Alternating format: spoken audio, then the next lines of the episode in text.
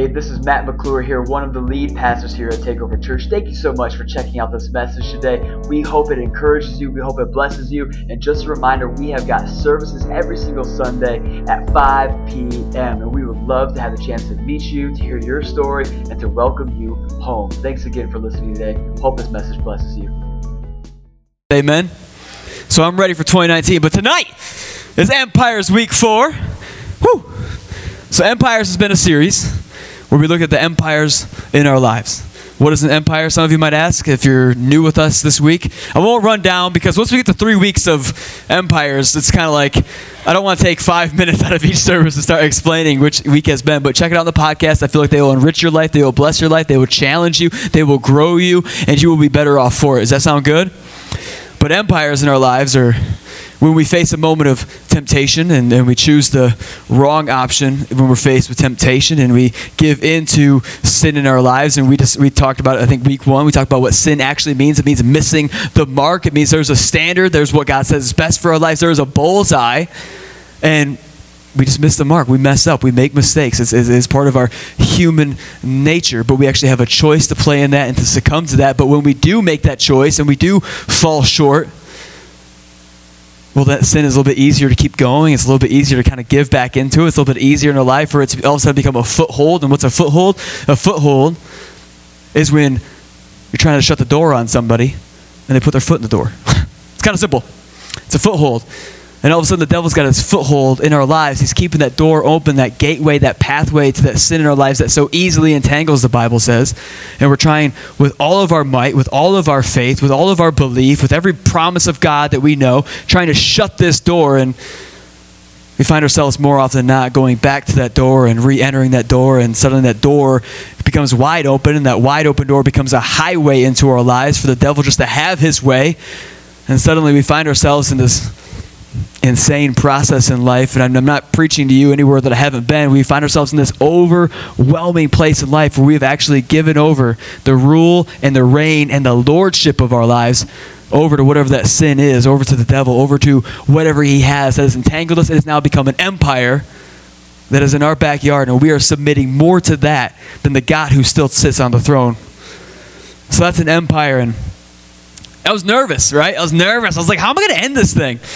I had an idea from the get-go. God already gave me the title of the message, and I kind of revealed it last week, but man, when we start off the Empire series and we start with the Empire state of mind, and we look at depression, and we look at mental illness, and we look at some things like that, and what we understand, again, if you're new with us tonight, we understand that is a very real thing. It's just like having a broken arm. You can have a broken psyche. You can have a broken brain. These things are real. We affirm that. We understand that, but we are here for you in that, and just like a broken arm, we believe we have a great physician who can fix it.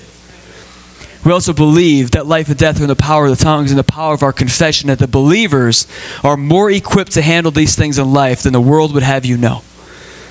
And then week two, we, the victim, the empire of being a victim, which I thought was a tall order. I was like, oh man, this is scary to me. I'm like, far out. That's going to be a hard message to preach. But I think we did it because our culture in today's society is very easy to, uh, is very quick to rather, affirm that and tell you you are a victim. These things happen to you, yada, yada, yada, because we see it all around us. We, we, we take every slight in the world as a slight against us, and it's all these things, and it's easy to be that, but we know that God has called us to be a victor, not a victim. Even if something has happened to us or been taken from us, we are still, by our rebirth right in Jesus Christ, a victor, never a victim. Amen?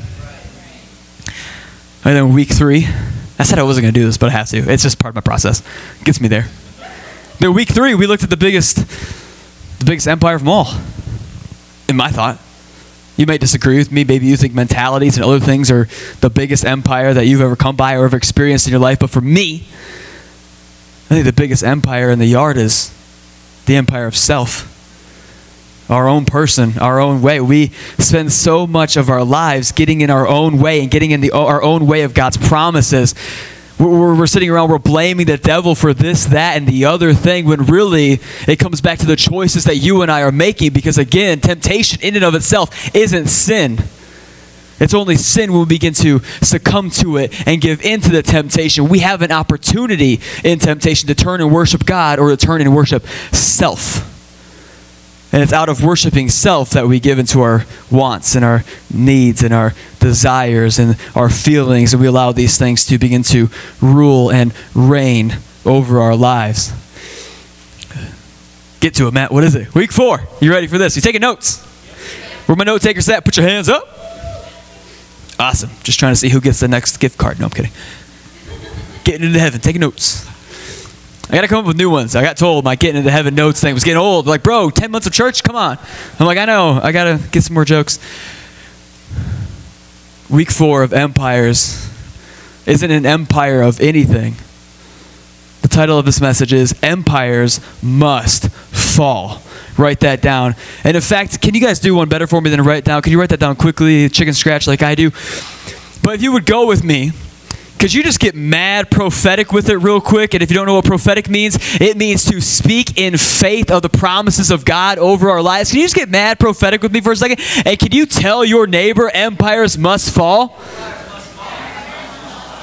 Okay, now turn to your second neighbor and say it like you believe it. Say, empires must fall. I got a choir over here. I don't know what's going on. There's a choir over here. We don't do choirs in this church. Oh, geez. Don't get me started. Don't get me started. Never. All right. Empires must fall. And I believe tonight, as we break this down, as we look at the The, the big idea behind this, I believe that we are really going to see some empires fall. We prayed about it earlier that we're going into a time and of the year where there are different needs and wants and desires, and there's seasonal depression, and there's all of these things, and it's easy to look around, whether it's on television and we see the holiday movies, or we go to the mall and we see people out there buying things or whatever. It's Or we go to family functions like Thanksgiving. It's easy to look around the table and we see ourselves being the only one, or we see ourselves without this, or we see ourselves lacking in some way. In this season, it's kind of easy to focus in and dial in what we don't have, and it's really easy for what we don't have to become an empire in our lives. And so I believe as we go into the season, as we send ourselves out into twenty nineteen on the right foot, we're going to see empires fall, and we're going to walk through Christmas, and we're going to walk into the new year free. Does that sound good? Yeah. Fantastic. Y'all got your Bibles? Yeah. Don't worry, it's going to be on the big Bible back here, I think. But I got two translations of this verse I'm going to read. We're only going to have one up on the screen, but that's okay. We just don't have this a second version on the uh, on the Sky Bible. But Second Corinthians ten, thirty-five through, or no. Second Corinthians ten, three through five. I'm coming out of E S V tonight. It'll be up on the Sky Bible. But if you're taking notes or you're flipping through your Bible, get there, because we're going to dig in right here. For though we walk in the flesh, we are not waging war according to the flesh. For the weapons of our warfare are not of the flesh, but have divine power to destroy strongholds. Verse five. We destroy arguments and every lofty opinion raised against the knowledge of God, and we take every thought captive. Somebody say every. every. We take every thought captive to obey Christ. Somebody say obey. obey. To obey Christ. And then I'm going to hit the Amplified translation as well, because I just, the Amplified version is just hard. That's just cold, man. They just expound on it a little bit, and it's just... it's fire. I'm going to be honest. Y'all ready for this? Yeah. Second Corinthians ten, three through five in the Amplified version, or if you're on Bible Gateway, A M P, because, you know, just like Takeover Church, we like to abbreviate things. A M P. For though we walk in the flesh as mortal men and women, we are not carrying on our spiritual warfare according to the flesh and using the weapons of men. Verse four. The weapons of our warfare are not physical weapons of flesh and blood. Our weapons are divinely powerful for the destruction, for the destruction of fortresses. We are destroying sophisticated arguments and every exalted and proud thing that sets itself up against the true knowledge of God. And we are taking every thought and purpose captive to the obedience of Christ. Isn't that good? Yeah. Does that give anybody else faith? Yeah. Awesome. Then do you mind if we pray real quick? Thanks.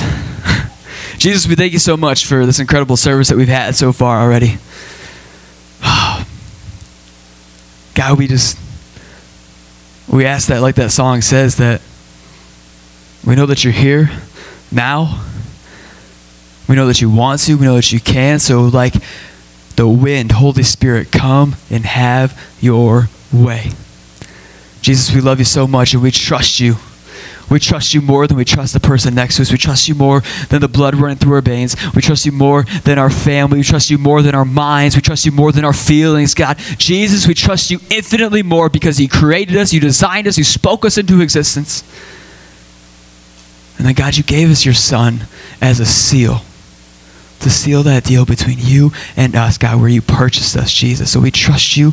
We give you our lives. We give you our hope, God. And so in this message right now, Jesus, begin to speak your good and perfect will over our lives, your purpose, your plan for our lives. In Jesus' mighty name, a faith-filled church said, amen. Amen. I'm going to keep it a buck with you, okay? You might ask what a buck is. No, it's not a deer. It's a dollar, okay? You ever, somebody ever you know, asked you for a buck before? You got a buck? It means a dollar. I'm going to keep it a dollar with you right now. I don't know the measuring wage on that, but I am burning up right now, being honest. I was like, yeah, I'm going to look super cool in this jacket. Nah, it's over. It's hot. Sorry. Tattoos, arms are out. We're doing it. Good God, is it hot. All right. Somebody before service was like, yo, can we turn up the heat in this place? It's cool, man. And I was like, I'm in a leather jacket. I'm trying to look cool, but I'm sweating. Like, I understand.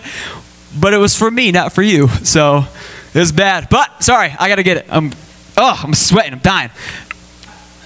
So the empire, the empires must fall. This whole series, we have, we've looked around our world. We've looked around culture. We looked around our very city, because Grand Rapids, lo and behold, if you don't know this, now you know. Grand Rapids is actually very different than, lot, than, than the rest of the world. Michigan in and of itself is different than a lot of the world. The Midwest in and of itself isn't even Midwest, but we call it that, which means we're different. This whole place is different. But that doesn't mean that we're not connected via the internet or, or via Twitter or Instagram. The world isn't smaller because of the internet superhighway as Bill Gates intended it to be. We look around our world and there are things in our very own city that have found its way into our lives, found its way into our churches, found its way into our faith, into our marriages, into our relationships, into our identity and our self-worth. There are things in this world that has seeped its way into our faith journey with Jesus and has polluted us, it has hurt us, it has broke us down, it has found a way to keep us captive, and it has set up shop in our own backyard in the kingdom of God called an empire. And so we're going into week four, and I said, man, we looked at all these different empires, we looked at all these things. I didn't even hit all the empires that I wanted to. There's so much more. I hope we can get to a few of them in this service, though, because I feel like God just kind of wants to point out a few more tonight that maybe aren't as massive as these other ones, but they still need to fall all the same, because our God has no equal, he has no rival, and like that verse just said, we will tear down every single stronghold or sophisticated argument that tries to stand up and be as tall as our God. And that's what I want to do tonight, because I look around this world, I look around our city, I look around this church, I look at our friends' lives, I look at our own lives, our own marriage, the things that Adrian and I have going on. I look at the things that are happening in our family, and we have some things going on with Adrian's sister, and we, and we, and we see all of this, and it's easy to see why in times of trials, in times of tribulation, in times of difficulties, has anybody ever been in a difficult season in your life? It's understandable. It's understandable that we would begin to look to the left and to the right when God is telling us to stay focused on him, to stay focused on what Jesus has for us. We hear that all the time. We, we think about Peter as he's walking on the water and he begins to look at the left and the right. He sees a storm, he sees a wave, but Jesus is right there and he begins to sink and Jesus has to catch him. We hear that all the time in church, that we begin to look to the left and to the right. And I'm here to tell you tonight that it is absolutely understandable that when you go through hard times, when you're in this holiday season, when you go through difficulties in life, when you experience things that you would never wish upon your enemy, when you are going through it, it is absolutely understandable that you begin to look to the left and to the right. What is not okay and what is not understandable is that once you have the truth, is that you continue to still do that. That that's still your M O, that that's still your go-to default settings. Because I'm here to tell you guys tonight that Jesus Christ went to the cross for you and for me, for so much more, for us to be citizens of heaven, but remain underneath the rule and reign of lesser gods. And that's including us. Empires, they must fall. If we ever want to live one ounce, one iota of the freedom that we preach about all the time, we sing about it all the time, man, we're going to end this service tonight with a song that says, Break Every Chain. Anybody excited to sing Break Every Chain? Yeah. It's a good song. It's got good words. Do you know what it doesn't have? A lot of Christians living in that reality. Doesn't have a lot of Christians living in that reality. In fact, it's very easy to sing that song and get our hopes wrapped up in those lyrics and wrapped up in what Jesus Christ says about us, wrapped up in all these things. And it is very difficult when we don't have that reality in our own lives. We have to start asking the question, why do we not experience freedom the way Jesus Christ says we can experience freedom? Some of you are looking at me right now like, yo, bro, you bordering on heresy right now. Thought we was in church. You're supposed to tell me this good news. You're supposed to be telling me these things. Like, you're bordering on it. You're asking the question. It's getting me to think about the question. I'm kind of wondering. God's not afraid of your questions. God's not afraid of you looking to the left or to the right. God isn't afraid of anything. But friends, understand that he has already purchased you. He has already come for you. And he has given you every single tool to begin to take your life back from the enemy, back from the empires, and firmly place it back where it belongs, in the hands of God. So this is absolutely attainable. Freedom is actually attainable. Absolute freedom and liberation, clear of chains, clear of it all, clear of strongholds and footholds, and all of it is absolutely attainable for the person who's following Jesus. And I want to look back at this scripture real quick before we go any further, because I think at first glance the scripture says one thing, and then when you actually kind of slow down and you read it for a second, it says something very different. But it says something very, very better. Oh, very better? It's very better. Much better. Sound good? Can we look back at that scripture? Second Corinthians ten, three through five. You can put the E S V back up there, but I'm going to hit the Amplified real quick. For though we walk in the flesh as mortal men, we are not carrying on our spiritual warfare according to the flesh and using the weapons of man. The weapons of our warfare are not physical weapons of flesh and blood. Our weapons are divinely powerful for the destruction of fortresses, for the destruction of empires. Verse five, we are destroying sophisticated arguments and every exalted and proud thing that would set itself up against the true knowledge of God. And we are taking every thought and every purpose captive to the obedience of Christ. I love that Bible verse. And I think if you hear that enough times, I think if you took that out and you printed it off and you put it around your house, man, maybe then we'd begin to actually scratch the surface of what this verse is saying, because this verse has loads of good news, but I think we, we get the language wrong in it because we just assume a lot of things. So here he is, and this is Paul. He's writing the church in Corinth, and he's talking about these very things. Clearly, sophisticated strongholds, every exalted and proud argument that would dare to stand against God, against the authority of heaven, against what Jesus Christ came, died, lived again, came back up from the grave, and kicked the devil in the teeth and bought for you. Anything that would begin to take lordship, reigns, the rule of your life away from him. This is what Paul is talking about. He's saying, you and me, Christians, we are divinely powered. You and me, the wars that everybody else in this world are fighting, with guns, with knives, with whatever, uh, over oil, over this, over that, whatever it is that they find themselves warring over, you and I, like the song said earlier, consecrate yourselves to me. What's consecrate mean? To set yourselves apart for him. You and I, we are holy. We are divinely set apart. And because we are divinely set apart, we are divinely empowered to break down every single fortress that would, desi- that would desire to set up camp in our home. We are equipped to do this. So why don't we? I think Paul is actually trying to answer that question. Like, we can. Absolute freedom is attainable. Liberation is attainable. I can get out from underneath the, the shadow of this empire, underneath the rule and reigns. I don't have to keep just circling around, chasing my tail, going back to the same disappointment, to the same terrible night, to the same thing that I have been doing. I don't have to keep running around, making the same terrible decisions, feeling absolute shame and guilt over it. I don't have to keep doing this. Paul is saying to you and to me and to the church of Corinth back then, you don't have to keep doing this. In fact, you are empowered not to. And in fact, the empire doesn't get to stay. It doesn't get to stand. It has to go. As Takeover Worship brilliantly wrote a song called It Has to Go.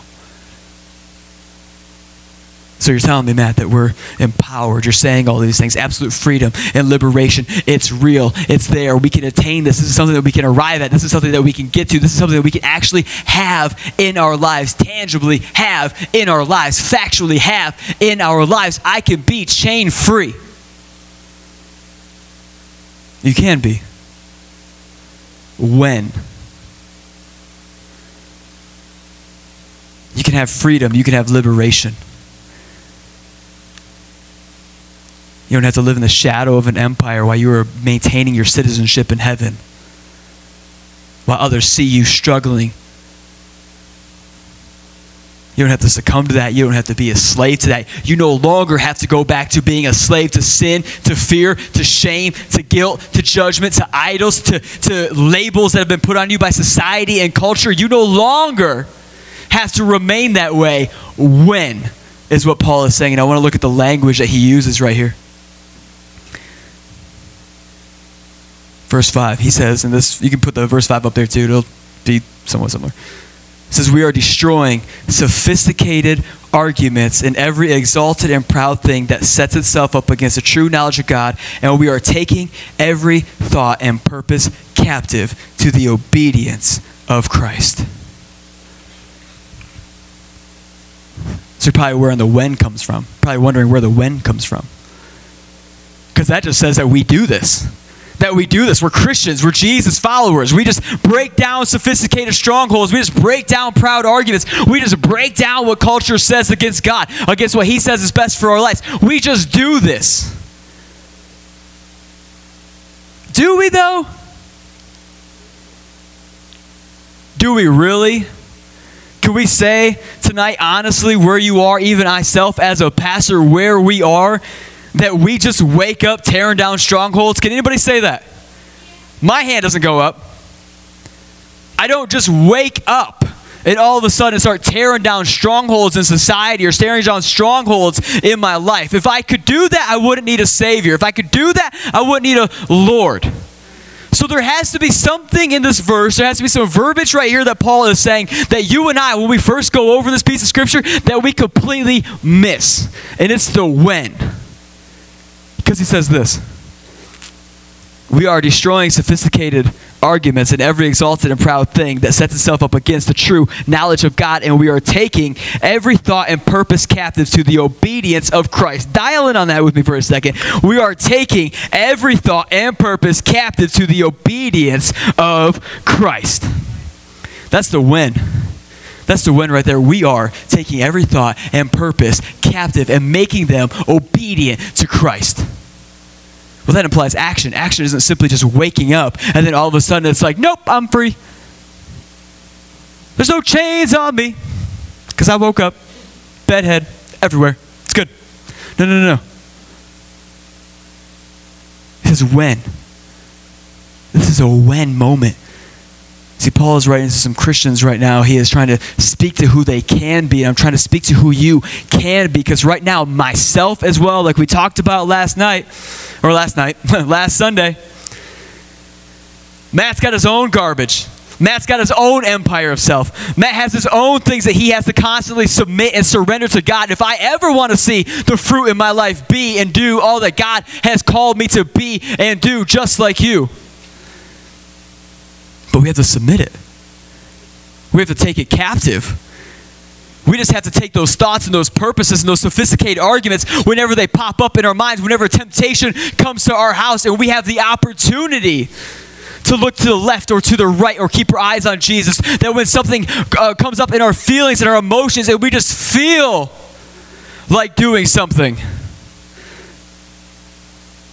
if we just felt, if we just had the emotion pop up in our mind and in our brain, I just want to do this. Do you know how many feelings that we have on a normal basis that we have to put in check? If you're a parent here tonight, what if you, what if your kid just woke up and told you he didn't feel like going to school?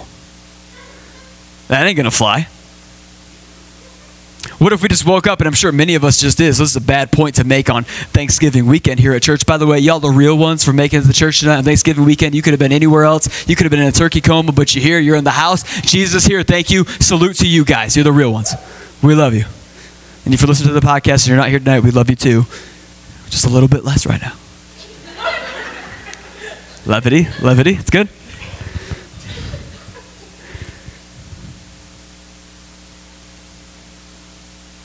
But what if we just consumed whatever we felt like? What if there's nights where the anxiety's too much or the depression's too much or the voices in our head that are actually screaming at us audibly right now saying to kill yourself and take your own life? What if we actually just gave in to every feeling that we ever had? Every time the business didn't just go as well as you thought it was going to go. Every time the marriage was just on the rocks. Every single time that a feeling came up. This is what our world says to us. I look around the world and our culture and my heart is absolutely broken for how we as a society have lived. This has even seeped into the church because I just feel a certain way. Sorry if I just spit on you, Caitlin. And so, of course, since I feel this way, I just succumb to those feelings and I go where they direct and I go where they guide and I surrender my life to my feelings, however temporary they may be. God's plan for us tonight, church, is to not live like the world. We're called to be a peculiar people. We're called to be the light in the darkness. We're called to stand out. We're called to be more. We're called to be a light unto what the world can see that Jesus is. We are called to be Jesus in flesh to people, and we are called to a victorious life. A victorious life isn't one that's given to our feelings. It isn't given to every single thing that comes by like the winds of change. No, no, no, no. A victorious life is one that sticks to the script, one that sticks to God's plan.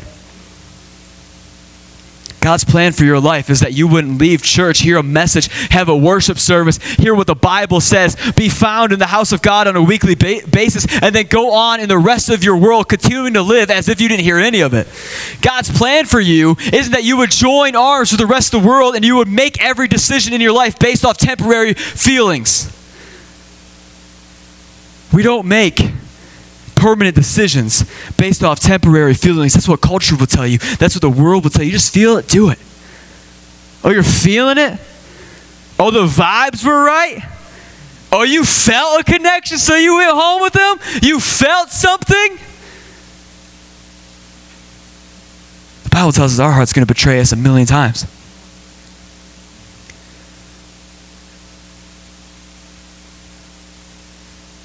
We don't do things based off feelings because feelings aren't submitted to God. Feelings are selfish or are completely personal. Feelings usually only benefit us because it's what I want. It's the need that I have. It's something that I have to get let out. I would feel better. I would have purpose.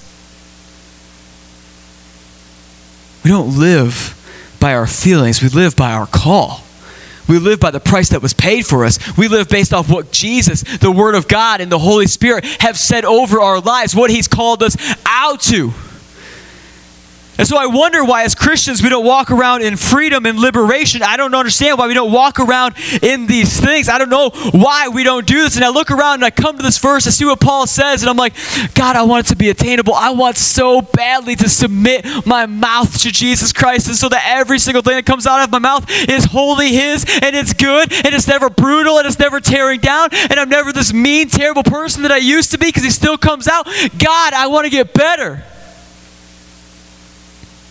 Why isn't it? To whom the Son sets free is free indeed. Why aren't I?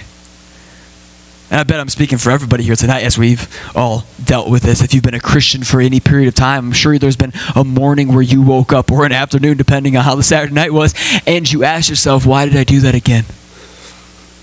How did I end up here again? Why did I let him text me again? Why did I text him back again? How did I end up in this place? How is this my current residence? How do I escape this moment? How do I get out of here? Friends, it comes down to one simple word. If we want empires to fall, if we want to walk through the path of victory that Jesus Christ has for us, it has to be over the rubbles and the broken stone of the empire that we just tore down. If we want to walk in that, it's down to one simple word called obedience. Because he says what? We are taking every thought and purpose captive to the obedience of Christ. It means that I'm a citizen of heaven. These thoughts have to bow. This feeling has to bow. This has to succumb. I have to take this thing captive. It might be hard because for some of us, it's become a habit. This is habitual at this point. Some of us are just habitual sinners. This is something we do every single Thursday night. This is how it's always been. This is the time. Every single time I'm in this place and I'm in this space and I'm in this mindset, every single time this comes to my front door, every time that I'm shook because something happened in my life that threw me off my game, I make this decision. It might be hard for some of us, and I don't, I don't try to declare to you guys tonight that it's not going to be hard, but freedom is never easy. Because if you know, Jesus Christ had to pay a price for it. You and I get to reap the benefit from it, but that doesn't mean that when he paid that price for you and I, we are endowed with every single gift because we have been given the Holy Spirit that lives inside of us. The Bible says the same Spirit that rose Christ from the dead now lives on the inside of us. It resurrected a thirty-three-year-old man. It's now on the inside of me. Well, if he had the power to live a sinless life, and if he had the power to defeat hell, sin, death, and the grave, if he had the, the power to touch his feet down at the depths of hell and take the keys back to eternity, keys back to our relationship with him, if he had that ability through that Spirit, and that lives on the inside of me, then I've got to be able to say no. I've got to be able to have the option that when faced with temptation, when faced with feelings, when faced with emotions, I can actually take that and go, you know what, I might feel like that right now. But that doesn't mean that's what God calls me to. That isn't what God says is best for my life. I might feel like this right now, but I need to take that thought. I need to take that captive. I need to take the purpose that I can clearly see is from the enemy to trip me up, and I need to submit that to the will of God. He needs to be the deciding factor over what I partake in and what I don't partake in, what my Saturday night looks like and what my Saturday night doesn't look like. I'm not telling you you can't go to the club. I'm not saying that you can't go and drink. I'm saying there is a certain standard that God has called you and I to live by when we're at the club. Am I preaching to anybody tonight? Is this good news? Friends, I came to tell you tonight, if there's nothing else that you get tonight, please understand this. The tomorrow that you will live in is based off the obedience you have today. I'm going to say that one more time.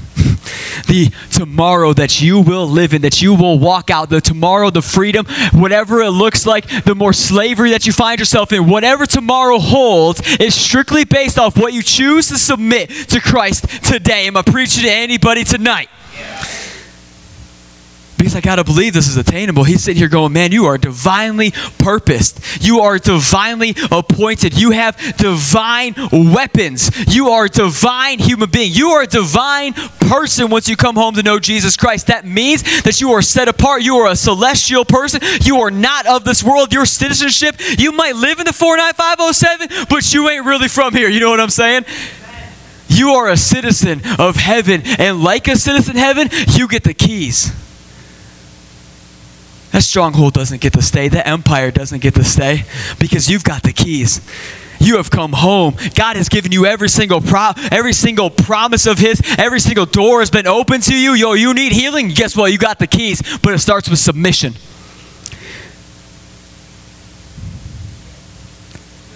Oh, you need provision in your life? Are you submitting your current finances to what he says? You got the keys. It's in your hand. You just got to submit. You got to turn the knob. You got to open that door. I need breakthrough in my life. I need to break through this. Okay, but, but when you're in that moment of depression, when you're in that season of singleness, what are you doing with it? Are you succumbing to it because the pain is too great? I understand that. I've been there myself. We talked about it. Do we succumb to it because the pain is so great, or the loneliness is so great, or it feels like I'm just in a dark fog? Or am I calling somebody in my crew, and am I getting the Word of God on the inside of me, and I'm getting out of my house and out of my comfort zone? Am I physically leaving the trap that I'm in right now and getting out of that space and going, know what? God has more for me. I'm going to call up Matt. I'm going to say, hey, man, I know you're with your wife right now, and it's Tuesday night. You guys got that set apart, but I'm in this place. Can you come out with me? Who are we calling? What are we doing? How are we submitting this? How are we taking it captive? Are we just succumbing to every single thought, feeling, and notion that we have? Or are we making them obedient to Jesus Christ? Friends, I got to tell you tonight, He's got better plans for your life than you do. He's got a greater purpose than you even know. He has so much more for you, like we talked about last week, right? John three thirty, I got it tattooed on my arm. It's right there. What's that say? Less of me, more of Him. Do you know what happens when we make more of Him? We get more of Him. When we make more of Him, we get more from Him. More Matt, less God. More Matt, less freedom. More God, more freedom. More of God, more of Him. More of God, more of freedom. Amen. This is what the Bible is saying. Empires must fall. They cannot remain. They cannot sustain you. They cannot keep being this lawn ornament in your home. You have to be free. Friends, if we're going to remain possessions of empires, then what did Jesus Christ go to the cross for? Make no mistake about it. Whether you belong to an empire, you belong to the kingdom, you are a possession. Difference being this.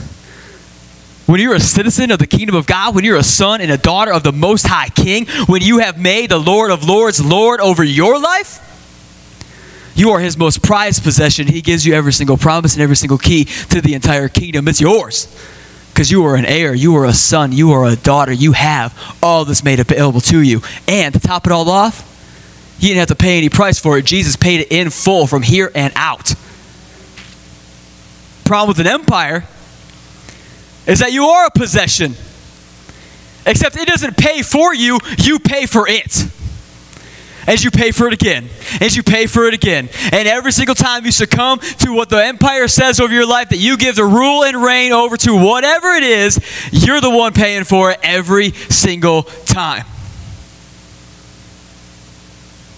That's what lowercase g gods do. They will always cost you more than you wanted to pay. They will always keep you longer than you wanted to stay. They will always break you more than you ever wanted to be broken. They always take more than you ever wanted to give. This is the lowercase g gods of this world, man. Some of us in here tonight, and if you don't know it, we don't say you here in this church a whole lot. I might say y'all. Spent some years in the South. We might say y'all. But we don't say you in this church. You want to know why we say us? That's some of us in this room? Because the goal isn't to highlight one section of people or one person's sin. No, no, no. It's to make sure that you know, even if what I'm about to say applies to you directly, we're all in this together. When you're going through it, I'm going through it. When you're on the mountaintop, I'm on the mountaintop. When I'm winning, you're winning. Yeah. There's some of us in here tonight. I just feel God right now. I don't even know what time it is. I'm totally off base with my notes, but I don't really care. What time we got? six thirty. Okay, we got a couple minutes yet. A couple minutes. No, we don't. It's fine. I run the place. We're fine. We're okay. I'll make the clock. Stupid stuff the pastors say, right? I'll make the time.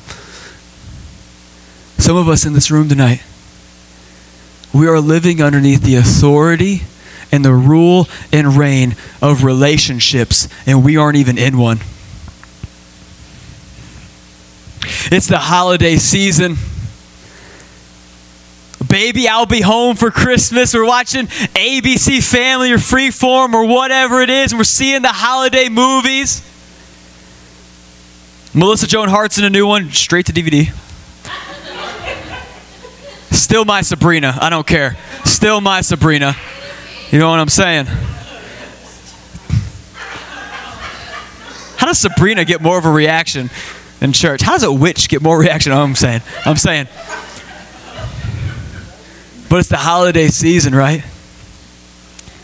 And we don't want to be alone. And we want to have somebody to exchange gifts with. And we want all these things. Some of us are living underneath the rule and reign of relationships, and we aren't even in one. Where we go and how we dress when we go there are completely dependent upon the fact that we feel like we need to be in a relationship right now, and we are not in one. So we dress up, we show up, and we go to specific places with the hope that someone would notice us, notice us or strike up a conversation with us. Everything we do when we're underneath the empire and the rule and reign of relationships, everything we post on social media is lonely thoughts and loneliness, just hoping somebody would see it, hoping the person we've had a crush on at work would notice us, would ask us about it.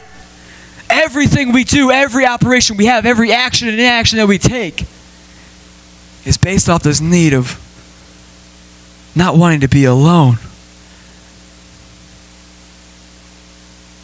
And so we're broken and we're fractured human beings.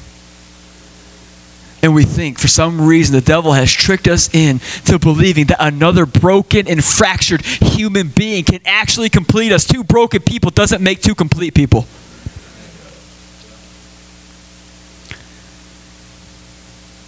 Only a broken person with a perfect person can make a complete person. And friends, I got to tell you tonight, if you are looking for that perfect human being, you will not find them on this plane of existence. But there is one perfect human being, and this isn't coming, this isn't coming to a head here where we're going to say, date Jesus or something weird like that the Christians say. I'm not going to say that. What I'm saying is that when we spend our single seasons, they say it, it's real, don't laugh. It's youth ministries, I don't know. Um, we don't have one yet, when we do, words you don't say. Sorry. We live this life underneath the rule and reign of relationships, and we think another broken individual is going to perfect us, bring us to completion, bring us this absolution and the satisfaction that some of us are so desperate to have. A desperate plea for not wanting to be alone is innocent. I understand that nobody was made. The Bible actually says he made Eve because it's not good that man be alone. God understands. He empathizes with that. He made you in this way. He didn't make you to be alone. But it's when we take that desperate plea for being alone and we allow that to make the decisions and how we move and how we act and what we do in this life. It's when we give over to that desire and we give over to that feeling and we're faced with temptation. I can either sulk in my loneliness and I can fall deep into this place. Or I could take this captive, I could take this thought, I could take this longing, I could take this loneliness that I feel, and I can make my single season not a wasted season, but a purposeful season where I'm getting ready and I'm becoming the person that I'm hoping to find.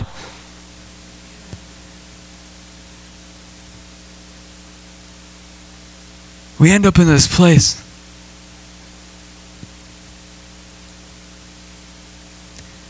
Where our emotions and our wants and our desires, as innocent as they are at first, the devil just takes them and he exploits them and he turns them around on us. Understand this, friends. We talked about this. We don't. We gotta quit giving the devil more credit than he's due, okay? He's already lost the fight at the end of the day. It doesn't even matter. He told us his game plan. I'm coming to steal. I'm coming to kill. I'm coming to destroy. I'm going to rob you. I'm going to blind you. I'm going to get you distracted. And then I'm going to take your knees out from underneath you. And that's exactly what he wants to do. And so he'll come by means of relationships. He'll come by means of wants and needs and desires, as simple as they are. He'll come by means of all these things. But friends, he's already given us his playbook. He has already given us his game plan. And Jesus Christ has already said in Romans sixteen, nineteen, twenty, the God of peace will crush Satan. He will crush him underneath his feet. We have already got the promise. The war is over. The book of James says, We don't have the scripture, but it just pops in my head. I love the book of James, but it says, submit yourselves to God, resist the devil, and he shall flee from you. This all comes back to obedience. We can actually live, we can have healthy, thriving relationships when we're obedient. Some of us are, are living in the natural right now, living with a band-aid on our situation when it's a spiritual fight that we're going through. It's a spiritual brokenness that we're experiencing. Our marriage is completely fractured and broken. We're both the most terrible human beings in the universe. And for some reason, we haven't found within ourselves to sign those papers yet. So I'm going to keep giving gifts, and I'm going to keep buying cars, and I'm going to keep doing all this, and we're going to keep dressing up our marriage and giving each other gifts and trying to make it look like it's something that it's not. But it's a spiritual issue because, you see, nothing's actually changed on the inside. Some of us in church tonight, we got to get this right. Just like how we have feelings, feelings don't have us. Friends, you're a spirit. You are eternal. You were spoken to existence before this skin was ever placed on your body and you were ever birthed into this world. You are a spirit with a body. You are not a body with a spirit. And that's news to some of us because we're sitting here going, we're going to buy this and we're going to do this and we're going to go there and I'm going to have a relationship and this is going to fix me. This is what's going to fix on the inside. No, no, no. What's broken is a spiritual problem. We are out of alignment with what God has said for us. We are experiencing a spiritual fracture that is having natural ramifications. But what Paul is saying in that verse is that we don't wage war in the physical. We wage it in the spiritual. Why is that? Because what we do in the physical can never fix what's broken in the spiritual. But in the spiritual, the spiritual can always fix what's broken in the natural and in the spiritual. Amen? We operate and we live from a higher plane, from a higher calling, from a higher kingdom. Last time I checked, Jesus Christ was still firmly at the right hands of the Father, and God, the creator of the universe, was still on the throne. Empires must fall, friends. If we, worship team, you can begin to make your way back up here. And when I say begin, I mean like you can put a little pep in your step. You know what I'm saying? Some people had turkey for lunch. That tryptophan's hitting them right now.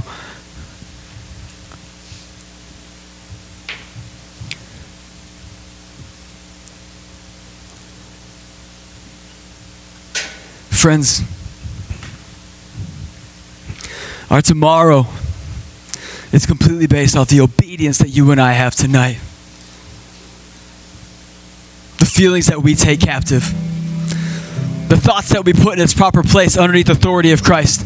The identity issues that we struggle with when we hand those over to Jesus and we let Him be the deciding factor of whose we are, what we are, and where we're going and what we're supposed to be doing. The value, our self-worth.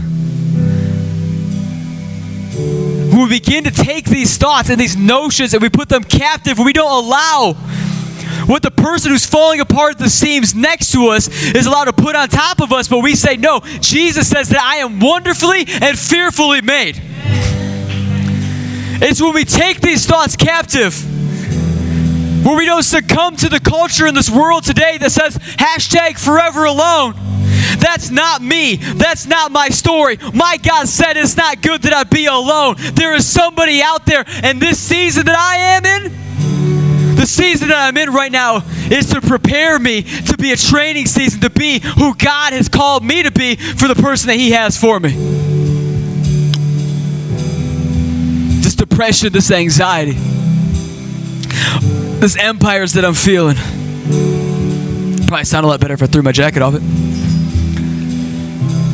The season that I'm in.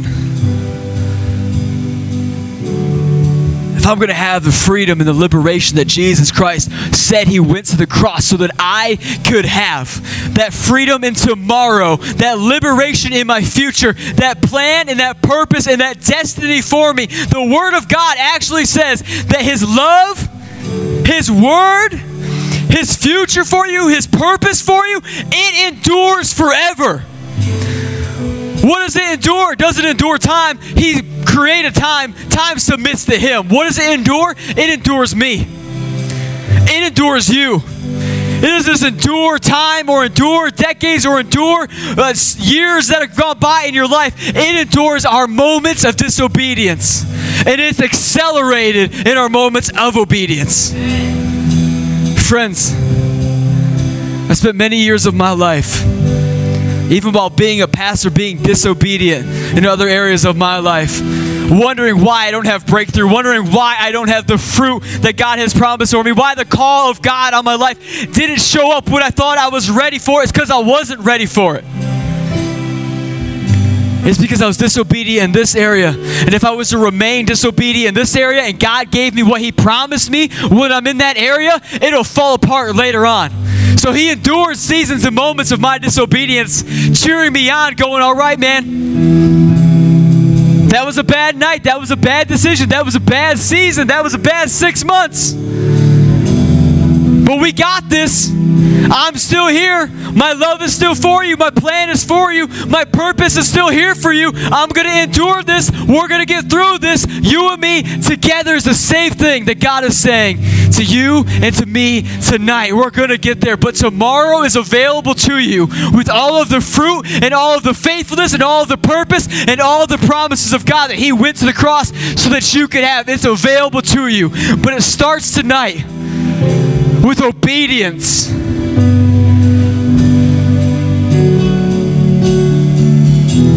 There's a verse that I want to read to you before we go back into the song. It won't be up on the big screen, but it's Daniel. And Daniel has this to say. Are you ready? At the time of those rulers, the Daniel two forty-four. This is the Good News Translation. I love the way it says this. At the time of those rulers, the God of heaven will establish a kingdom that will never end. It will never be conquered, but will completely destroy all those empires and then last forever.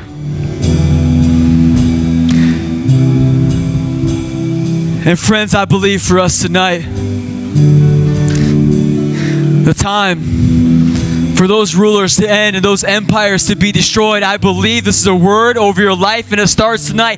Tonight is the night that they fall, is the night that they crumble, is the night that you don't succumb to that feeling anymore or that longing anymore, that you don't allow desperation to be your God, but you allow Jesus to be your God. This is the night and the moment where empires fall. Are you with me? Then can we stand up? We're going to get ready to worship in a moment.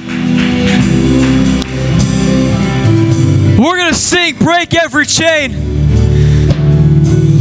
because tonight empires fall, and those chains, they can go to hell, and that fear you have can go to hell, and that shame you have can go to hell, and that guilt you have can go to hell, and that empire you've been living underneath that's been blocking your view of the sun, it can go to hell, because tonight heaven invades this room and we have freedom when we break every chain. Are you ready?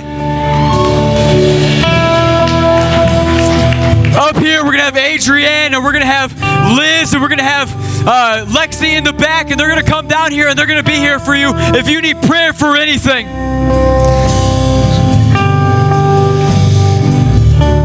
So in the middle of this moment, this isn't just a nice message that we put together. This isn't just a great verse that we have.